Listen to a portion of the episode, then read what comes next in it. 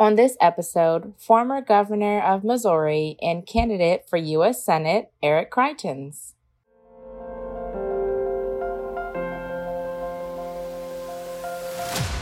The former governor of Missouri, Eric Greitens, joins us in an exclusive. For full disclosure, when I was a member of President Bush's um, Commission on White House Fellows, Eric was a candidate, and under our leadership, he was selected. And we've maintained a friendship for the last decades.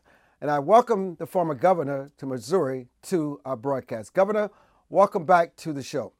Hey, great to be with you, Armstrong. Great to be with all of the viewers of the Armstrong Williams Show. Thanks for having me on, man. You know, since you announced that you will seek uh, the U.S. Senate seat of retiring Senator Roy Blunt, the headlines have just been nothing but disparaging, savaging your your character, talking about you and the women and bribery and blackmail and oral sex. And it's not just the mainstream media, it's as if the mainstream media and the conservative media have teamed up to say that you're a persona non grata. We don't want you.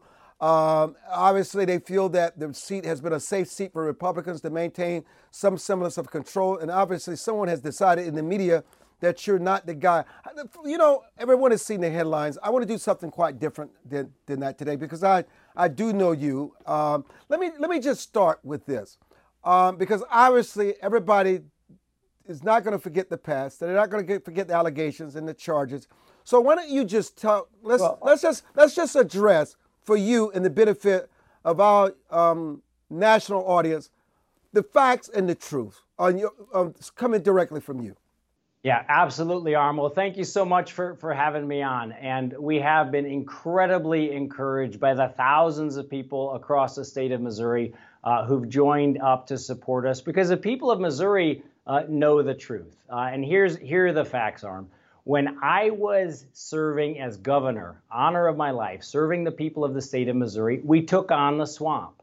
We defeated a politician's pay raise. We ended a corrupt tax credit program. We also took on the left. When Antifa came to Missouri in 2017, I stood side by side with our police officers and we defeated Antifa when they came to Missouri. And now the people of Missouri know the facts, which is that a George Soros funded prosecutor came after me with a bunch of leftist lies. That prosecutor's chief investigator has now been charged with seven felonies for perjury and evidence tampering for creating a false case against me. The Missouri Ethics Commission did the longest investigation in their history, Armstrong 20 months, 23 subpoenas, 8,500 documents, and at the end of that entire investigation, they put right there at the top in black and white, they said we found no evidence of any wrongdoing by Eric Greitens. They said, in fact, that the allegations, the false lies were so egregious that for one of the first times, I believe, in Missouri history, they said that we reserved the right to sue the people who had made those false allegations. And then finally, the people of Missouri know that it was a Missouri journalist who paid a $120,000 cash bribe, a cash bribe to people who lied about me. So, look, that giant wave of leftist lies has now crashed on the rock of the facts. And I knew that as I got into this race as a defender of America First policies, as I got into this race as a fighter against the left, as a fighter against the establishment and against the swamp, that of course the left was going to attack me. Of course the establishment was going to attack me. And just yesterday, you saw the Lincoln Project came out and attacked me again. And I think that this is an indication of exactly the kind of people who are coming after us. Uh, I am honored to serve the people of Missouri. I'm honored to have the support of people across the state of Missouri. And we're in this fight because they know that I'm going to carry them in my heart every single day and fight for them and work for them every day. You know, um, for anyone watching this national broadcast today with the former governor of Missouri, they know that he did not answer the question that I asked him. And though what he said was important, and I was going to get to that, what we really want to hear from the governor are, are there regrets that you have? that you admit in terms of things that if you had to do it all over again that you oh for sure would not and let me finish and let me finish yeah, yeah go and ahead. what have you learned from the fact that you put yourself in a situation where you gave them the ammunition to come after you with a vengeance and how will you be a better human being a better person going forward i think it's important for you to address oh it's that yeah because it, we're talking about is, your character and your integrity yeah. now it, it, it is it is so important. Look, Armstrong, um, I admitted that I had a personal misstep. I made a personal mistake back in 2015. I had an affair. I took responsibility for it, and I've asked for and I need forgiveness and grace and compassion, uh, just like everyone on on God's green earth. Uh, my own experience of that has been that you move through a lot of pain. And on the other side of that pain, there is wisdom. Uh, you move through a lot of suffering. And on the other side of that suffering, there is strength. Uh, you deal with a lot of fear. And at the end of that fear, there is courage. Um, I believe that we all have pain in our lives. We all make mistakes. Uh, speaking for myself, I can tell you that I have emerged as a stronger, wiser, I hope more compassionate man. And I'm coming into this race uh, and I feel bolder and stronger and more joyous and happier than I have been in decades because you, when you go through that fire, when you go through that fire, it forges you and you come out stronger on the other side. Uh, and so you can emphatically say the part about bribery, uh, intimidation, and, and bullying is just unequivocally not true. Well, not only not only am I saying it's not true, the facts demonstrate that it's not true. I mean, keep in mind, uh, your viewers watched, for example, the Trump-Russia collusion hoax, which went on for years as the mainstream media worked with the FBI. They were leaking. They made all of these false accusations about President Donald J. Trump. In my case, not only did they make false accusations, but the former FBI agent, who was the investigator for the George Soros funded prosecutor, has now been charged with seven felonies for perjury and evidence tampering for creating a false case against me. If you were governor today, uh, and if you had to address the crisis on the southern borders across the country, how would you quickly resolve this issue to not further burden the economy of the American people and also show compassion for these children to return home so these countries can address their crises just as we address ours today. Yes, sir. And I'm so, I'm so glad you talked about the kids on, on the southern border. So let's talk about the problem and then the, and then the solution. Uh, Joe Biden's policies have created an absolute emergency on the southern border and a humanitarian crisis. Everyone recognizes that what Joe Biden has done is bad for public safety, it's bad for public health, it's bad for national security, it's bad for the economy, but it's also created a humanitarian crisis. Um, as you know, Armstrong, before I served as a Navy SEAL and did those deployments overseas, I did a lot of humanitarian work working with vulnerable children around the world. I worked with kids who were survivors of ethnic cleansing in Bosnia. I worked with kids who were survivors of the genocide in Rwanda. I worked with kids who'd lost limbs to landmines in Cambodia. And I can tell you by turning the southern border over to the Mexican drug gangs and turning the southern border over to the Mexican cartels, what Joe Biden has done is engaged in a reckless and heartless policy. This just demonstrates the heartlessness of the left because what they're doing is that they're making these incentives for these cartels to take advantage of thousands of vulnerable children who are being abused and harmed because of Biden's policies. How do we solve this? Well, one of the things that we need to do is that we need to go back to what was working under President Trump. Uh, you'll remember that when Joe Biden came into office, one of the first things he did was stop the construction of President Trump's border wall. The construction of that wall needs to begin again. He needs to go back to President Trump's policies that were working related to immigration, related to asylum, because those policies were working. They were helping us to get control of the border. Um, as you know, Armstrong, I'm a huge supporter of our law enforcement officers. I've been talking with some of our men and women who are on the southern border. They do not have the resources that they need. Joe Biden's policies are setting them up for failure. We need to support our law enforcement officers on the southern border. The answer is quite simple it's to go back to what was working under President Trump, where we were making real progress. And, and finally, Another just very practical matter is that when Joe Biden came into office, one of the things that he did was he suspended enforcement of America's laws, and that's not proper constitutionally. The executive branch has to enforce the laws, and if Joe Biden doesn't like them, then he needs to go and get them changed. But instead, what he did, he created this environment of lawlessness where he stopped enforcing the laws. If we get law and order back, we can secure our southern border just like President Trump did. Governor, why not just halt all immigration until we find a true non political pathway uh, to citizenship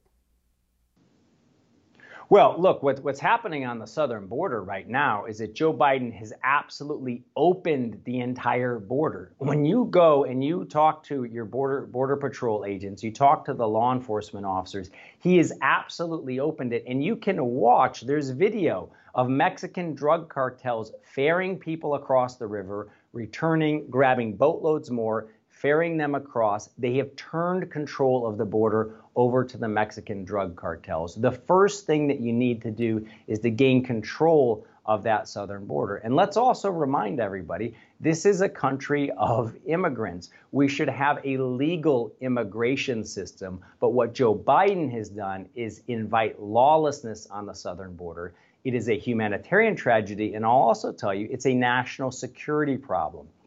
Recently, the Customs and Border Patrol agents picked up three people, citizens of Yemen, who were on the FBI's terrorist watch list. And that's just the people who are being caught. By opening the southern border, he's created a crime problem, he's created a national security problem, and as we talked about, he's created a humanitarian disaster.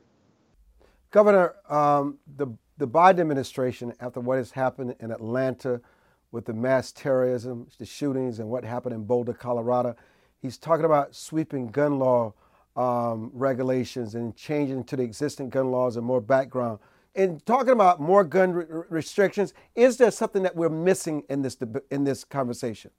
Yeah, well, what the mainstream media has been missing, and I'm so glad you've you've covered in the past, is that when you attack our law enforcement officers, you see a rise in violent crime because of the looting, the riots, the arson, all of which happened over the summer of 2020, all of these calls from the left to defund the police, all of the attacks on police, 2020 saw a massive increase in murder rates, 37% increase across 57 mid and major American cities. And it's important when we use numbers like that to remember the human tragedy that is involved here. Uh, just last July, Armstrong, I was in St. Louis, Missouri I was having dinner with a friend, and we heard 15 to 25 automatic gunshots go off.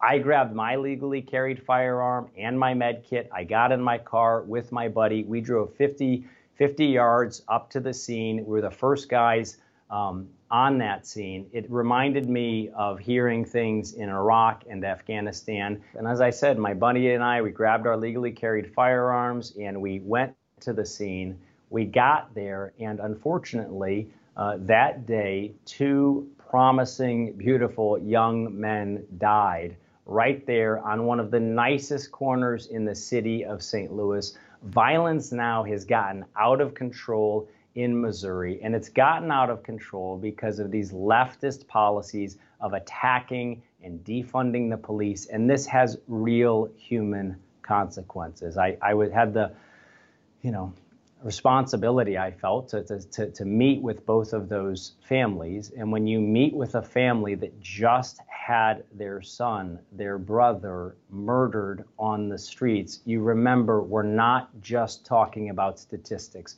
we're talking about human lives. And again, Armstrong, it demonstrates the heartlessness of the left. It's been demonstrated time and time and time again that when you attack the police, when you go after the police, it leads to a rise in violent crime. And whether you're talking about the southern border, you're talking about violence in our cities, you're talking about the unwillingness of the left to allow kids with learning disabilities to go back to school, it demonstrates the heartlessness of the left. We need to have leaders with compassion and strength and courage who are willing to stand up and to fight for people. And that's exactly uh, why I'm running for the United States Senate. Um, how do we strengthen the family, uh, educate our children? Yes, sir. Well, you put your finger on what I think is the essential question about how we revive this republic. Uh, we revive our republic by every citizen stepping forward and engaging in purpose driven work to make this a better country. I believe this is the most beautiful country on earth. We are all blessed to live here. And we can find ways to work together, to work with our neighbors, to help to raise another generation of leaders and to pass something on to them that's better than what we inherited. And to do that, we have to recognize that we have to honor our past. Yes, we all have individually and as a country, we have an imperfect past. But when we go back and we look at the lessons from the past, it can make us stronger.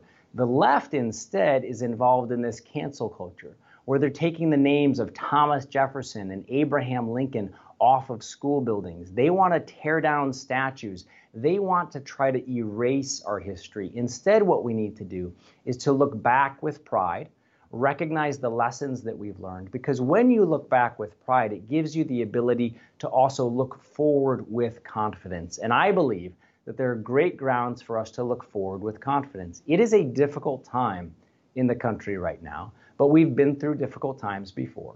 We've been through hardship before. We've been through pain before. We've been through struggle and strife before, but there have always been ways for us to find ways to come together. And we can do it with compassion. We can do it with strength. We can do it with courage, but it's going to take all of us to find ways to step up and find ways to serve. The greatest thing that I believe we can do is to ask our young people to engage in service. Uh, one of the honors of my life as a Navy SEAL was to do those deployments overseas, to serve side by side with men and women who'd come from every corner of the country, every conceivable background, and we all came together to serve a common mission. And when I came home after my team had been hit by a suicide truck bomb, and we started working with veterans who had post traumatic stress disorder, who had traumatic brain injury, who lost eyesight, who lost limbs. What we did, Armstrong, was we asked people to come together to serve in their communities. We rebuilt playgrounds, we helped the homeless, and what I found was that when people were serving together, the differences between them melted away and we had a common purpose. We can do that again in this country. We can revive our republic by reinvigorating the ethic of service. You put it all on the line again. You knew that the, the media and others would be malicious and vicious in their attacks, but yet you see the greater good of the people uh, is much more important than how the media decides to embrace you or tell your story as you seek another run for public office, Governor. Yes, sir. I mean, look, I, I am encouraged again by by fantastic role models and coaches uh, in my life. I'm encouraged by my boxing coach. I'm encouraged by uh, the men and women who I served with in the SEAL teams, and I'm also encouraged by great American patriots throughout.